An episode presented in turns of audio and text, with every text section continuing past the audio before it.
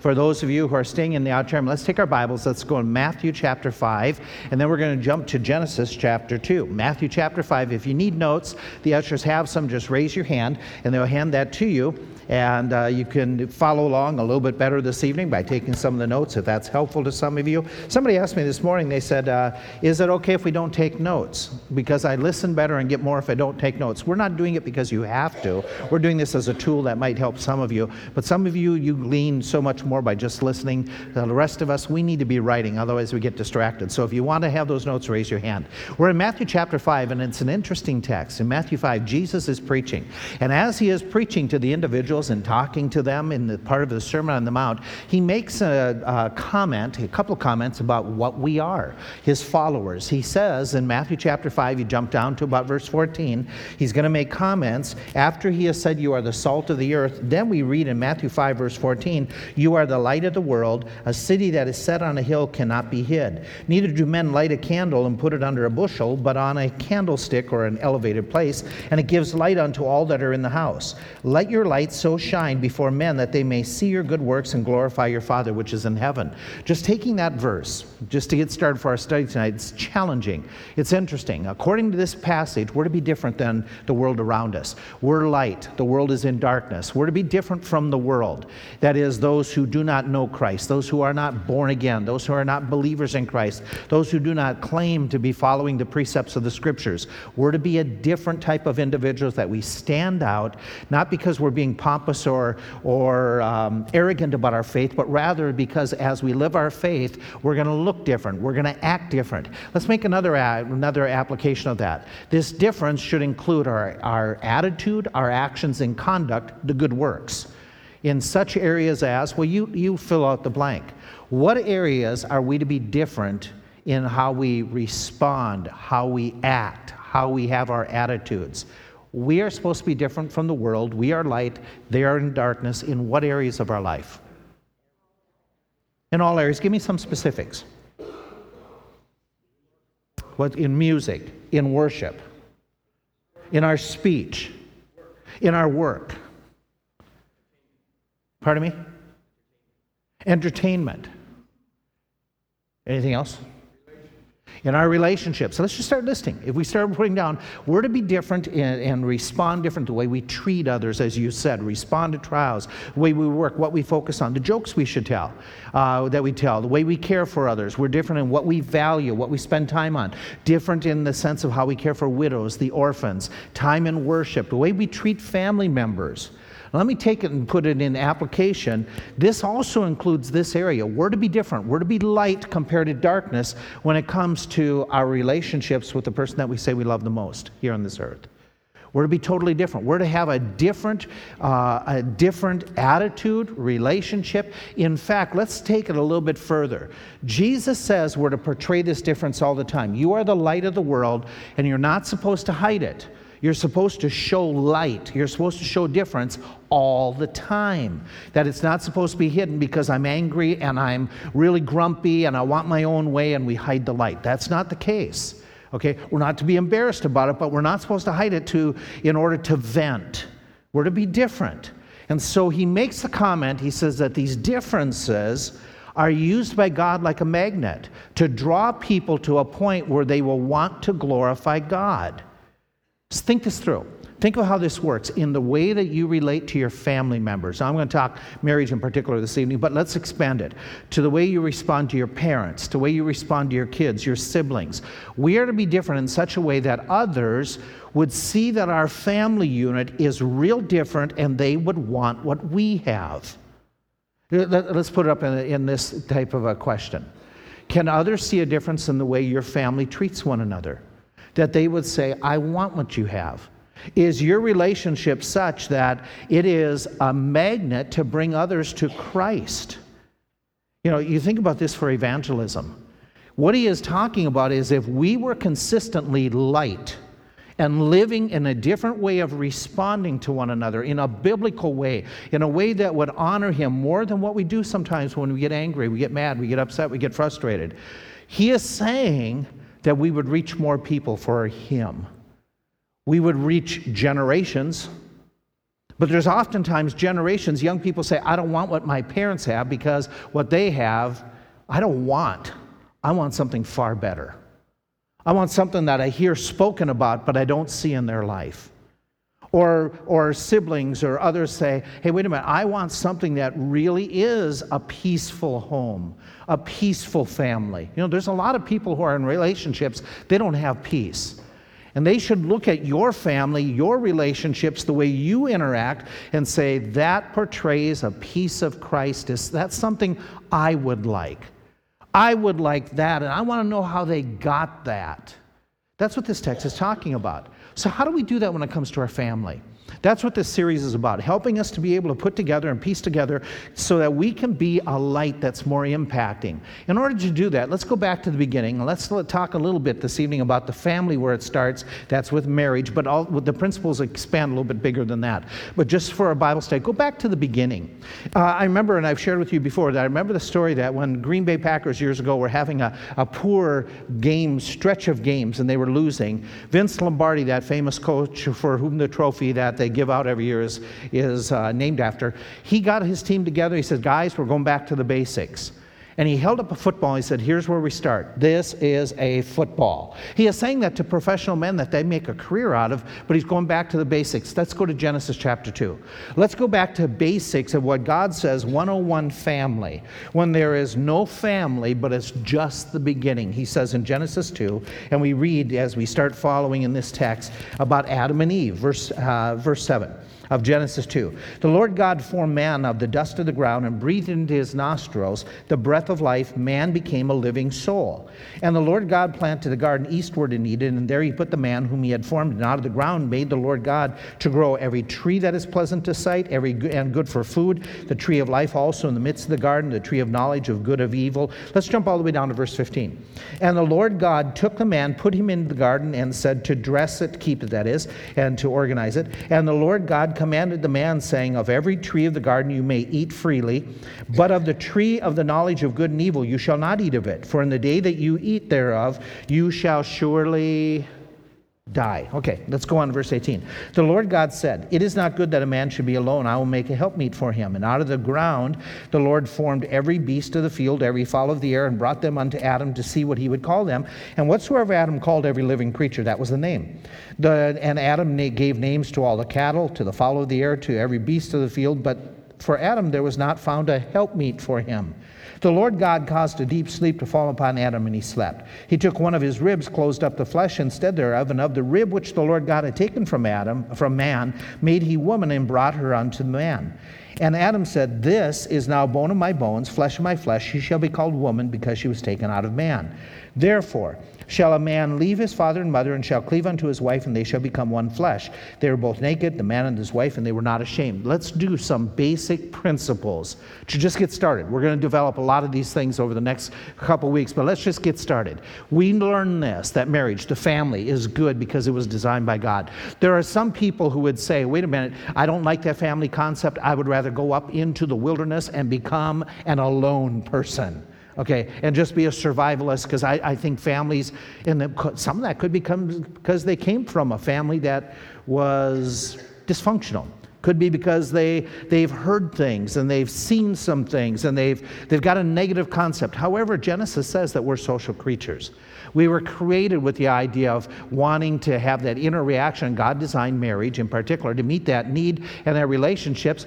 And the, we talked about the last two weeks when we were talking about dating principles that there are only some that are gifted by God. And we can look up the text and you can see where God gives some people gifts to remain single, to be single. And the majority of us, He says, okay, you're not that gifted. You need somebody to keep you in control and to help you to grow in grace. And that gives gives us the spouses, and then you know we have our children and our parenting. We're helping the kids to grow until they get to a point where they can have that special significant other. Marriage is to make our lives better, not hinder us. And yet, there are some people who have this concept that marriage is something that's negative, not according to scriptures. According to scriptures, it's not something to be feared or something that's, that is supposed to be discredited. Rather, this is a good thing. This is a profitable thing. The only time God said in the beginning of creation week that it wasn't good, it was when man was alone. Everything else, he saw that it was good. Let me make another comment. Number two, the design was for one man and one woman only. That is very clear in this text. That is something that we need to remind ourselves in 2018 in America. Okay, that God's design was not polygamy. I understand. You read in the Bible that as generations went by, yes, they had multiple wives, but that was not God's original intent.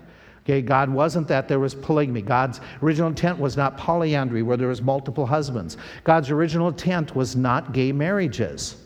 That's worth a discussion that we need to have in one of these evenings that's a little bit deeper and further because our young people are being inundated with ideas that are not biblical when it comes to this concept. But let's, for now, just for sake of time, let's move on to number three. Women are God's gift to men. This should rouse a hearty amen, okay, from the ladies, or at least the men. In this text, you, the way the Hebrew is, it's an interesting phrase where he says, The Lord made a woman and brought her to man. It says he gave as a gift, is the concept. When Adam says, This is now, in the Hebrew, it is the idea, this is now about time, after great length of time. I've been waiting for this, is the concept. This is now bone of my bone, flesh of my flesh. This is one I can relate to as this concept. I, I, I you know, yes, the dog was fine. Yes, the cow was fine. Yes, the duck was fine fine, all those other things. But they didn't meet that, that need that I have. This is one that really, really complements me and that we are lining up with. And then he talks about how God gave as a gift woman. Adam acknowledges this. Do you remember in Genesis 3 when he says it? It's when he's saying, Who's at fault for disobeying God? It's the woman which you gave me okay in that context he's he's uh, he's defending himself justifying himself for doing what's wrong but he makes acknowledgement that god gave the woman as a gift to man. So what it, what it should say to us is okay okay appreciate the person that god has given you gentlemen okay? And as well ladies appreciate to whom god has entrusted you. You know that idea that god has designed god puts peoples together. Number four number four it is god's design that married couples complete, not compete, but they complete one another. That concept of a helpmeet, somebody who would complement, somebody who would, who would bring him to a more fullness. And the idea is that man needed the woman to become complete. Now, don't say this and don't walk away with an arrogant attitude that says, See, I'm the one that's supposed to get my husband in line. That's what that passage says, that God made me so that I, as a female, help complete the husband and I will tell him where he needs to get completed. Okay, that's not the concept of that whole text. The whole text has the idea that there is an interdependence of these two people upon one another. In fact, 1 Corinthians 11 de- develops this, and it's an interesting phrase that he uses where he says, The man is not of the woman, but the woman of man. We understand that. Creation order. Neither was the man created for the woman, but the woman for the man. We understand that. Creation order. But he doesn't stop there and say, okay, ladies, you know, it's all about the guy. He goes on, neither is the man without the woman, neither the woman without the man in the Lord. In other words, we both need each other the genders, that, that relationship to be complete is we're both interdependent in the Lord so that we can complete one another. And I, as time goes by and as we've spent this summer, we celebrate our 40th anniversary, and during that time, it's like more and more I understand this concept how it is so important that my wife helps to complete me to help keep me, you know, at times to see things better, to be able to look at things, to be able to fill in the gaps where I don't do real well with a relationship with people. She can help me out, and vice versa. And so you know that in your own relationships. You know your strengths, your, your weaknesses. You know that some of you are real good with finances, and some of you, you, you, know, you couldn't figure out a dime in a paper bag, okay? It's a battle. You understand that. We know that. Okay, we have experienced it. Number five, married couples form a complete family unit in the eyes of God. This is an important concept because in this day and age, there's a concept that says that your family is incomplete without kids. That's not true biblically. Okay, and we need to have kids. And when we have kids, the kids are become the focal point. That's not what this text is implying. The text tells us that couples, a man shall leave his father and mother and, and become one with his wife, that you don't need children to be a completed family. Now, they're an extension of your family, but the kids are only an addition and only a temporary addition. It is normal and natural for kids to grow up and leave the mother and father. Oh, there's so much, there's so much important, important truth in that one statement. Important truth for the young people, important truth for the older parents to just say, wait a minute, where the natural thing that happens is the relationship between the husband and wife. That's the more permanent relationship. And so these kids are an extension. And so I'm a complete family unit. When we said I do to each other, we were already a family unit. When the kids came along, they just kind of expanded and extended the family for a temporary period of time. Which brings us to another important thought. The most important earthly relationship, therefore, is the marriage. In the family, it's not you as a parent to the kid, it's you as how you relate to your spouse. The problem with this is do our kids demand a lot of time? Yes or no? Okay, we were, we were visiting with Dan and Heather. They just had their baby, first baby. Beautiful little boy, Logan. Has hair, I'm jealous. And so we were there visiting, and the same thing I said to many of you that we visited in the hospital with a, with a baby is, you know, God bless you, this is a wonderful time, but let me just give you something on a negative note in this blessed moment. The negative note, you're going to face some of the really hard times over these next few weeks, mom. Because what don't you get for the next few weeks? You don't get any sleep. Does that affect you emotionally? Does that affect you spiritually? Does that change your. And he says, well, when we get back to normal, you'll never have normal again. Correct? Correct? It's a whole new normal. And you say, okay, I don't sleep now for the next year, two years. About that time, you have another one. So, um, masochistic. And so you have the baby, and things change. But one of the greatest dangers is the change in the relationship that can happen between the husband and wife.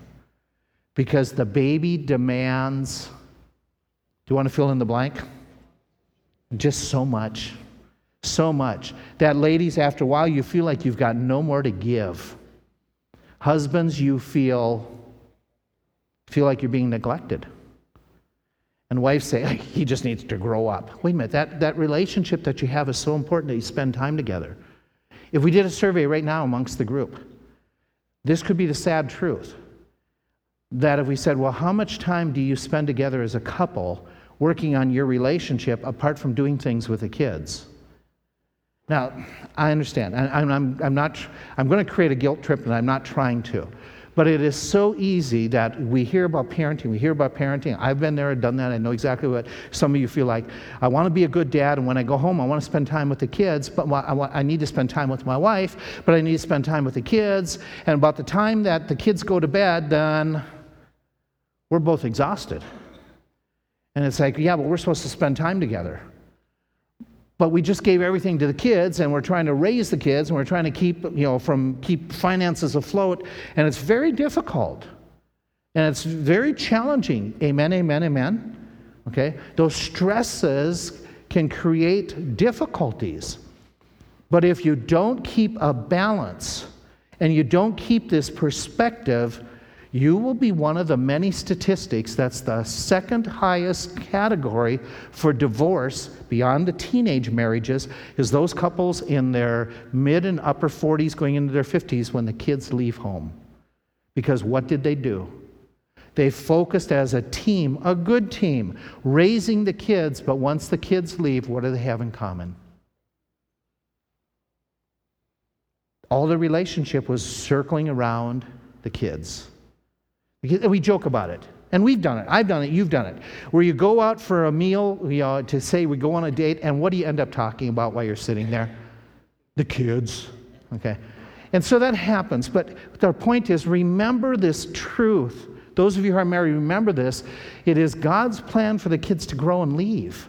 It is that relationship is limited. That relationship is going to change. But the one that's permanent, the one that they shall keep on becoming one, that's your marriage. That's where you've really got to invest in time, in energy, that you really grow together, that keep on becoming one. We'll see in a few more minutes. God has given couples three basic rules to follow. This is, again, this is the very beginning. There's three rules given in, in Genesis chapter 2 verse 24, that are critical, that they are, the, they are the foundational rules. There's a whole lot more in the New Testament that we'll get into about what husbands are to do. They're to love, they're to lead, they're to, they're to lift up their wives. Uh, wives are to respect, they're to be a friend to their husband. We'll look at those. But the three basic ground rules are, are so important. They're so important they're repeated several times in the Bible. This text, Genesis 2:24, is repeated in Matthew 19 when Jesus is preaching, and also in Ephesians chapter 5. Now that is over thousands of years that it's, it's given, and it's repeated, and it's rehearsed in different cultures to different settings of people, which teaches us this important thought that these three basic, gru- basic rules are good for every culture, every generation, every group of people in every different language or tongue or nation or culture. They are good for all. And so they're important basic rules and they demand action. They demand that we do something. The verbs in this passage are all active verbs. They're not verbs of, of listening and learning, they're verbs of doing. Let me see if I can put it this way. I was reading somebody's comments about about family, and I'm going to, and I, I quote, I want to quote, not to bore you, but it was so good. And he said it in such a pointed way that could do a whole lot better than I could bring it up. And he's the idea is that we as believers are to be doers of the word, not hearers only. He goes on Christians in America have become experts at conviction and failures at action. But the first Christians were quick to act. If you remember the day of Pentecost, the people heard Peter's sermon and immediately asked, What shall we do? Which Peter responded, Repent and be baptized. How did they respond? 3,000 went straight to the water to be baptized. That's the way it's supposed to happen. As we get convicted by a message, we should be asking, What should I do in response to this truth? I recently read an article about those who are heavily overweight, people on the earth, people weighing well into a thousand pounds, people who are eating themselves to death. At a certain point, they lost the ability to even walk. Eventually, they were bedridden, depended on others to, upon feeding them because they could no longer even feed themselves. And it reminded me a lot of the people I find at my church. They are fed more and more knowledge every week. They attend church services, join small Bible study groups, read Christian books, listen to the podcast, and are convinced they still need more knowledge. Truth is, their biggest need is to do something with the knowledge they have. They don't need another feast on doctrine. They need to exercise. They need to work off what they've already consumed. Some have become so used to consuming the word, excuse me, they have so used to become consuming the word without applying it that you wonder if they even can anymore. They, these are spiritually bedridden, resigned to spending the rest of their lives studying the word without ever making another disciple or tangibly caring for others. Wow, he's got it right. That is what sometimes happens to us. We learn these truths and we walk away and say, oh, that was so good. But we didn't do anything with it. Do something with these texts. Do something with these principles. They are very simple. A man is to leave his father and mother. That's a verb. That's an action that's supposed to be taken care of. And when he talks about the man doing it, the, the implied is both. The man and the woman are to leave their parents. What he's talking about is this, okay? Is he saying we need to move long distances from our parents?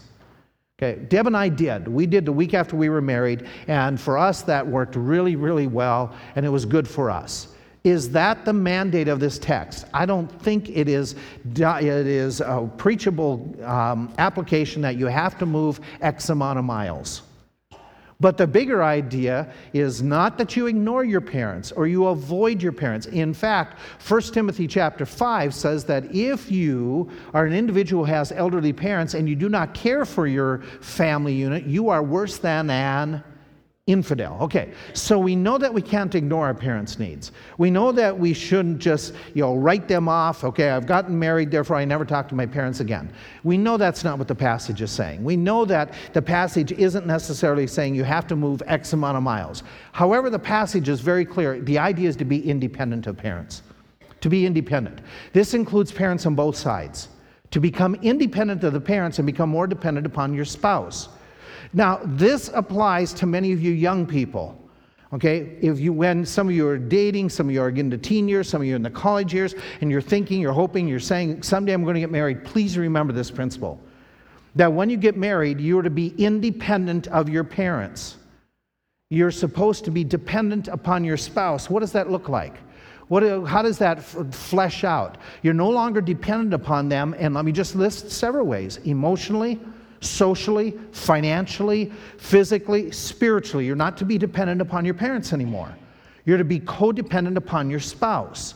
In fact, it would be this way you, you should be able to pay your own bills. If you can't afford to get married, then you aren't supposed to get married.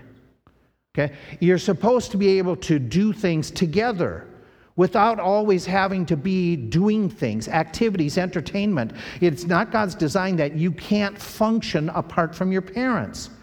The idea is that you're to make decisions on your own, you're to handle your own needs, you're to handle some of your own struggles and challenges. Does that mean that we who are older, who are the parents of married kids, that we're not supposed to be concerned? That is not the point at all. That is not what I'm saying. But it means that I need to let my kids learn to handle their own difficulties without intrusion or without providing a way of escape for them. The idea is that they can have their own friends apart from pastors and uh, parents and siblings. This is, this is going to be the contrary way of building a church. I advise married couples at times who grow up here to consider the possibility that they may want to leave this church and go to another church to become their own family unit within, their, within the community of the church. So that they aren't known always as the talents kids. So that they have their own identity and they have their own. I, I know that doesn't help our church at all, but it helps the couples to become some, sometimes a little bit more independent. We, I did that to my own kids when Tony and Christina were moving in back into Pennsylvania. Don't come here. Don't come to Faith Baptist. Go to another church for a period of time so that Christina doesn't feel like she's going to Tony's church. That they can be their own couple, their own identity, even in that most important institution that we consider important the community of the local church. The idea here of take care of your kids, you know, you take care of your kids without presuming that your parents will raise them. Okay? There, there's a whole bunch of applications that could come. I, I don't want to get off this until I talk to parents. Okay? When your kids are old enough to get married, then you need to let them go. That means you let your kids leave you and have their own life as a new family. That means you don't insert yourself in the decisions or the social life without their invitation. They can have friends, they can have people over, and they don't need to invite you. Oh. They, that, that's important for them. It is important that you let them deal with some of their own financial battles to learn. I'm not saying you shouldn't help them out if there's a need, but you should let them work out as much as they can. You let them raise their own kids. You had your chance. It's their chance, they're, and they're going to make mistakes. You say, Well, I can see it. Guess what? Your parents probably thought the same about you. They're going to make mistakes. If they want your advice, they will. Yeah, and a lot of times they don't ask because they don't want it. Why? Because they know if you if they ask you, you're going to put the screws on them that they better do what you say. Be very, very cautious, parents. Don't give your input or advice unless asked. Encourage and insist that they focus more on their mate than they do you and your rest of your family. Now, this gets more complicated, especially when we parents, we elderly, start becoming more demanding and we do become demanding physically because we can't take care of ourselves. We understand that that happens, and a lot of you are facing that. But you encourage them that they focus on their spouse that that relationship is the most important. You refuse them, Do you refuse. Parents, parents, please refuse to let them come into your home and criticize their spouse. Don't let them bypass going to their spouse if there's a conflict. They need to go to their spouse. They need to deal with it between them and not bring you into a family discussion or tension. And if there is some real difficulty ha- happening, you and I, as parents, if our adult children are getting where there's some real conflict, they need to be reminded by us reconciliation of that relationship is God's first will for them. Those are all practical areas of leaving and cleaving, which aren't being promoted so much in 2018. But this is exactly what Scriptures is demanding. Scriptures demands that you leave and you cleave unto your wife. What's that mean, to cleave unto your wife or your partner? Again, this is talking about the man to the wife, but not exclusive that she shouldn't resp- respond and reciprocate. The idea is to be cemented together, to be glued together. Obviously, obviously, if two are glued together, if they are cemented together, then that means that this is God's, this is God's primary will, is that marriages are permanent. The scriptures makes it very clear. God, what is his attitude towards divorce? God hates it. He says it. I hate it. Does he therefore prohibit it and say everybody who's divorced is out of his will and can never be used? No. Does he acknowledge and say there is permission at times for divorce, divorce to occur? Yes, he does. Yes, yes. We need to talk about that because some of you have been there. Some of you are going to have family members who are there, and we need to have the right concept that, that comes from the scriptures that says it is, it is within the local church. There is the possibility that we may have divorced people and they can serve the Lord. They are not hated by God because of divorce. Okay? But but the primary goal should be let's make this thing permanent, let's work at permanency. In fact, 1 Corinthians 7 talks about if one of the, one of the, one of the partners leave, the first goal should be reconciliation. That should be the primary goal. Why? Because marriage is permanent. That means you work at it, you don't give up easily. That's the problem. Okay? That's the problem. That, we, we, we, um, we begrudge, we, we wail about the financial condition in America. Everybody can afford to have what the Joneses have by going out and getting a what? Getting debt, credit card. And we say, oh, it's just made so easy, especially for some young people or young couples who all of a sudden they want to have everything their parents had, and they end up in tremendous debt that just consumes and dominates. And we say, oh man, it's too easy. Well, guess what else is really easy in America? breaking up families. It is really easy. It's too easy. And we as Christians said, should say, let's not make it easy for one another. Let's, let's remember, hey, reconciliation is the case. And we understand that it, can't, it doesn't happen all the time. And when that happens to somebody that, that they can't reconcile, we need to love those who have tried, but they're being rejected. The other thing that it implies is this okay, being cemented, glued together, your marriage is your priority. The marriage is the priority relationship. Your spouse comes more, becomes more important than the family you grew up in. You've seen this. You know this is true. You have seen some couples, some individual in a marriage relationship, that their parents become more of their focal point than their spouse. And you go, why did they get married? They're still cling- clinging to mom's apron strings. They still can't function without the parents. You know, they're still dependent. If they have a problem, they go to mom and dad, they don't go to their partner.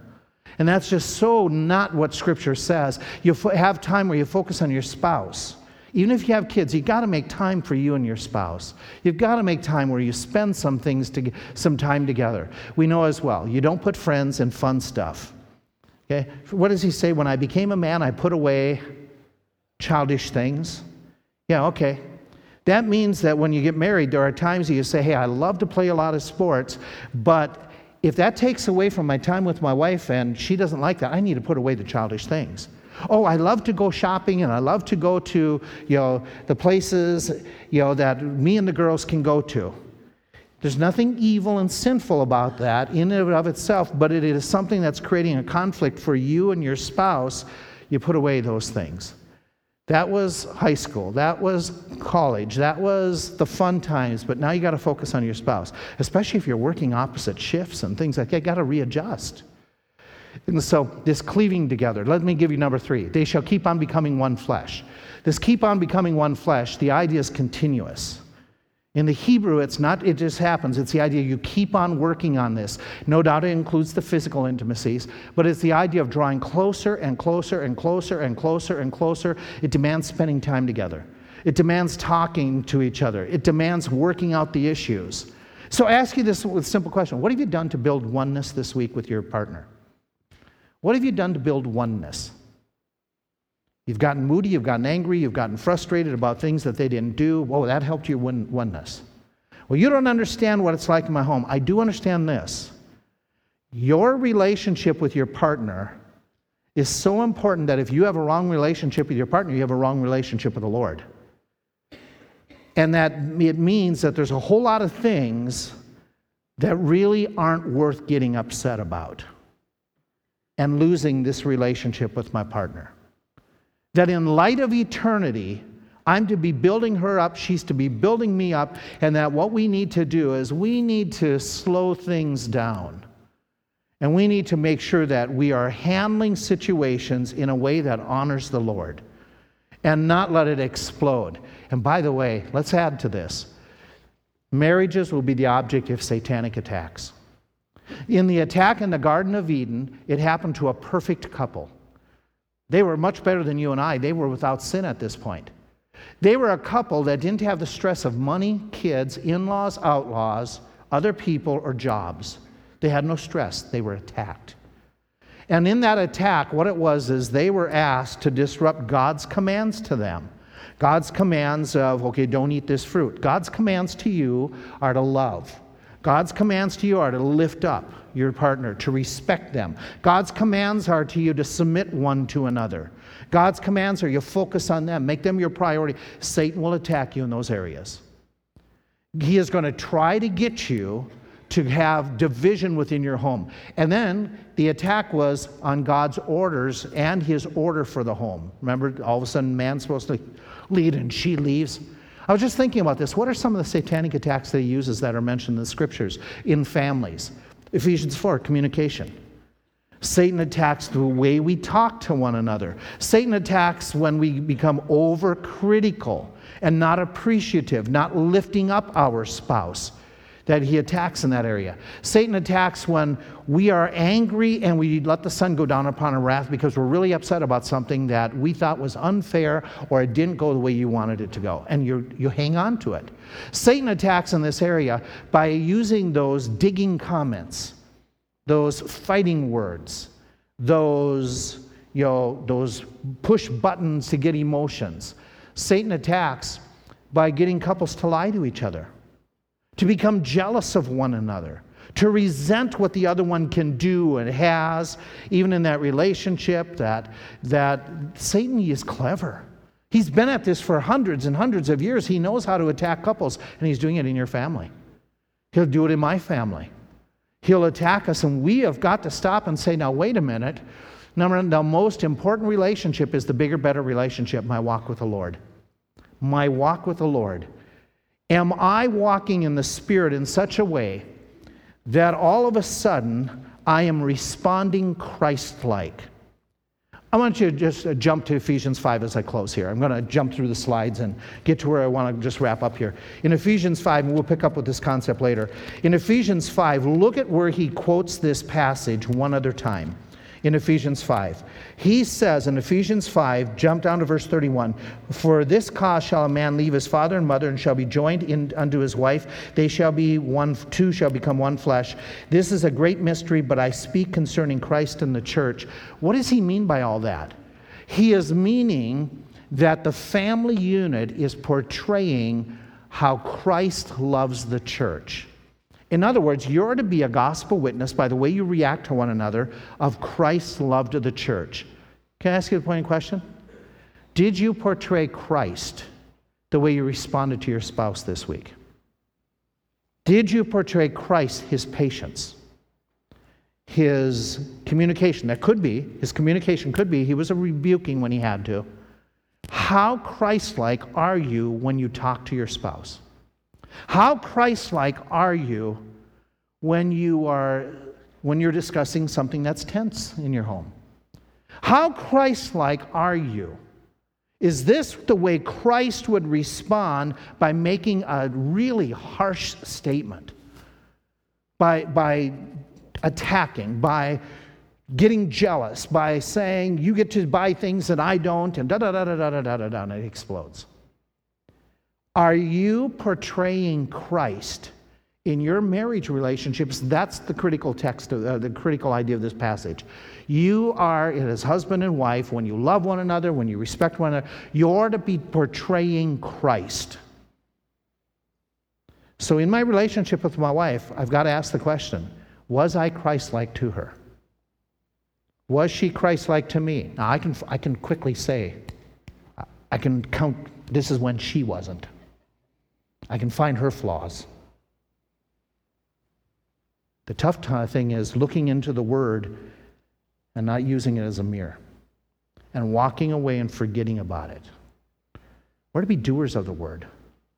The Word of God says we're to be Christ like towards our spouse at all times, letting that light shine. At all times. Are you? Have you been? What are you going to do this week?